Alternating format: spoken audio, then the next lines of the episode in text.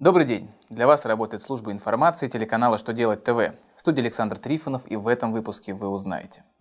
Будут ли налоговые органы блокировать счета плательщиков за несвоевременное представление расчета по страховым взносам? Какие условия банк не может предусмотреть в договоре потребительского кредита? Как с могут взыскать налоговые долги? Итак, о самом главном по порядку.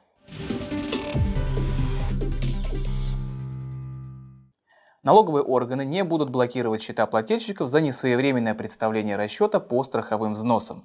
Нормы налогового кодекса пока не предоставляют им такого права. Соответствующее письмо Минфина направлено налоговым органам для руководства в работе.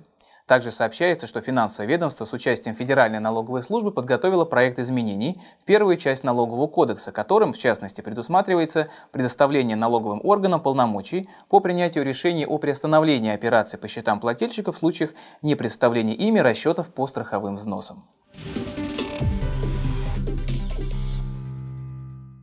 В типовых условиях договора потребительского кредита нельзя предусмотреть уведомление банка о смене места работы, адреса и паспортных данных.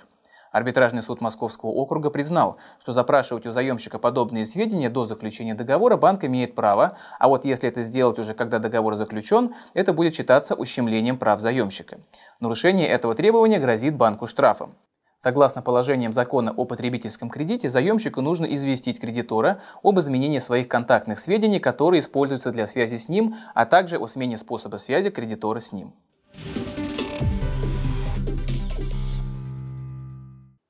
Федеральная налоговая служба сообщила, что сотрудники налоговой инспекции могут направить в банк должника заявление о списании с его счета налоговых долгов на основании исполнительного листа или вступившего в силу судебного приказа о взыскании. Если на счете должника больше двух месяцев нет средств или счет закрыт, исполнительный лист следует направить для взыскания долга за счет иного имущества судебным приставом. Если приставы закрыли производство актом о невозможности взыскания, а затем получили информацию о действующих счетах должника, задолженность со счета все равно могут списать.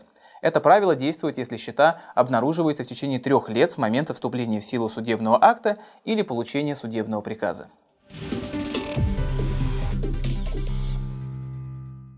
А на этом у меня вся информация. Я благодарю вас за внимание и до новых встреч.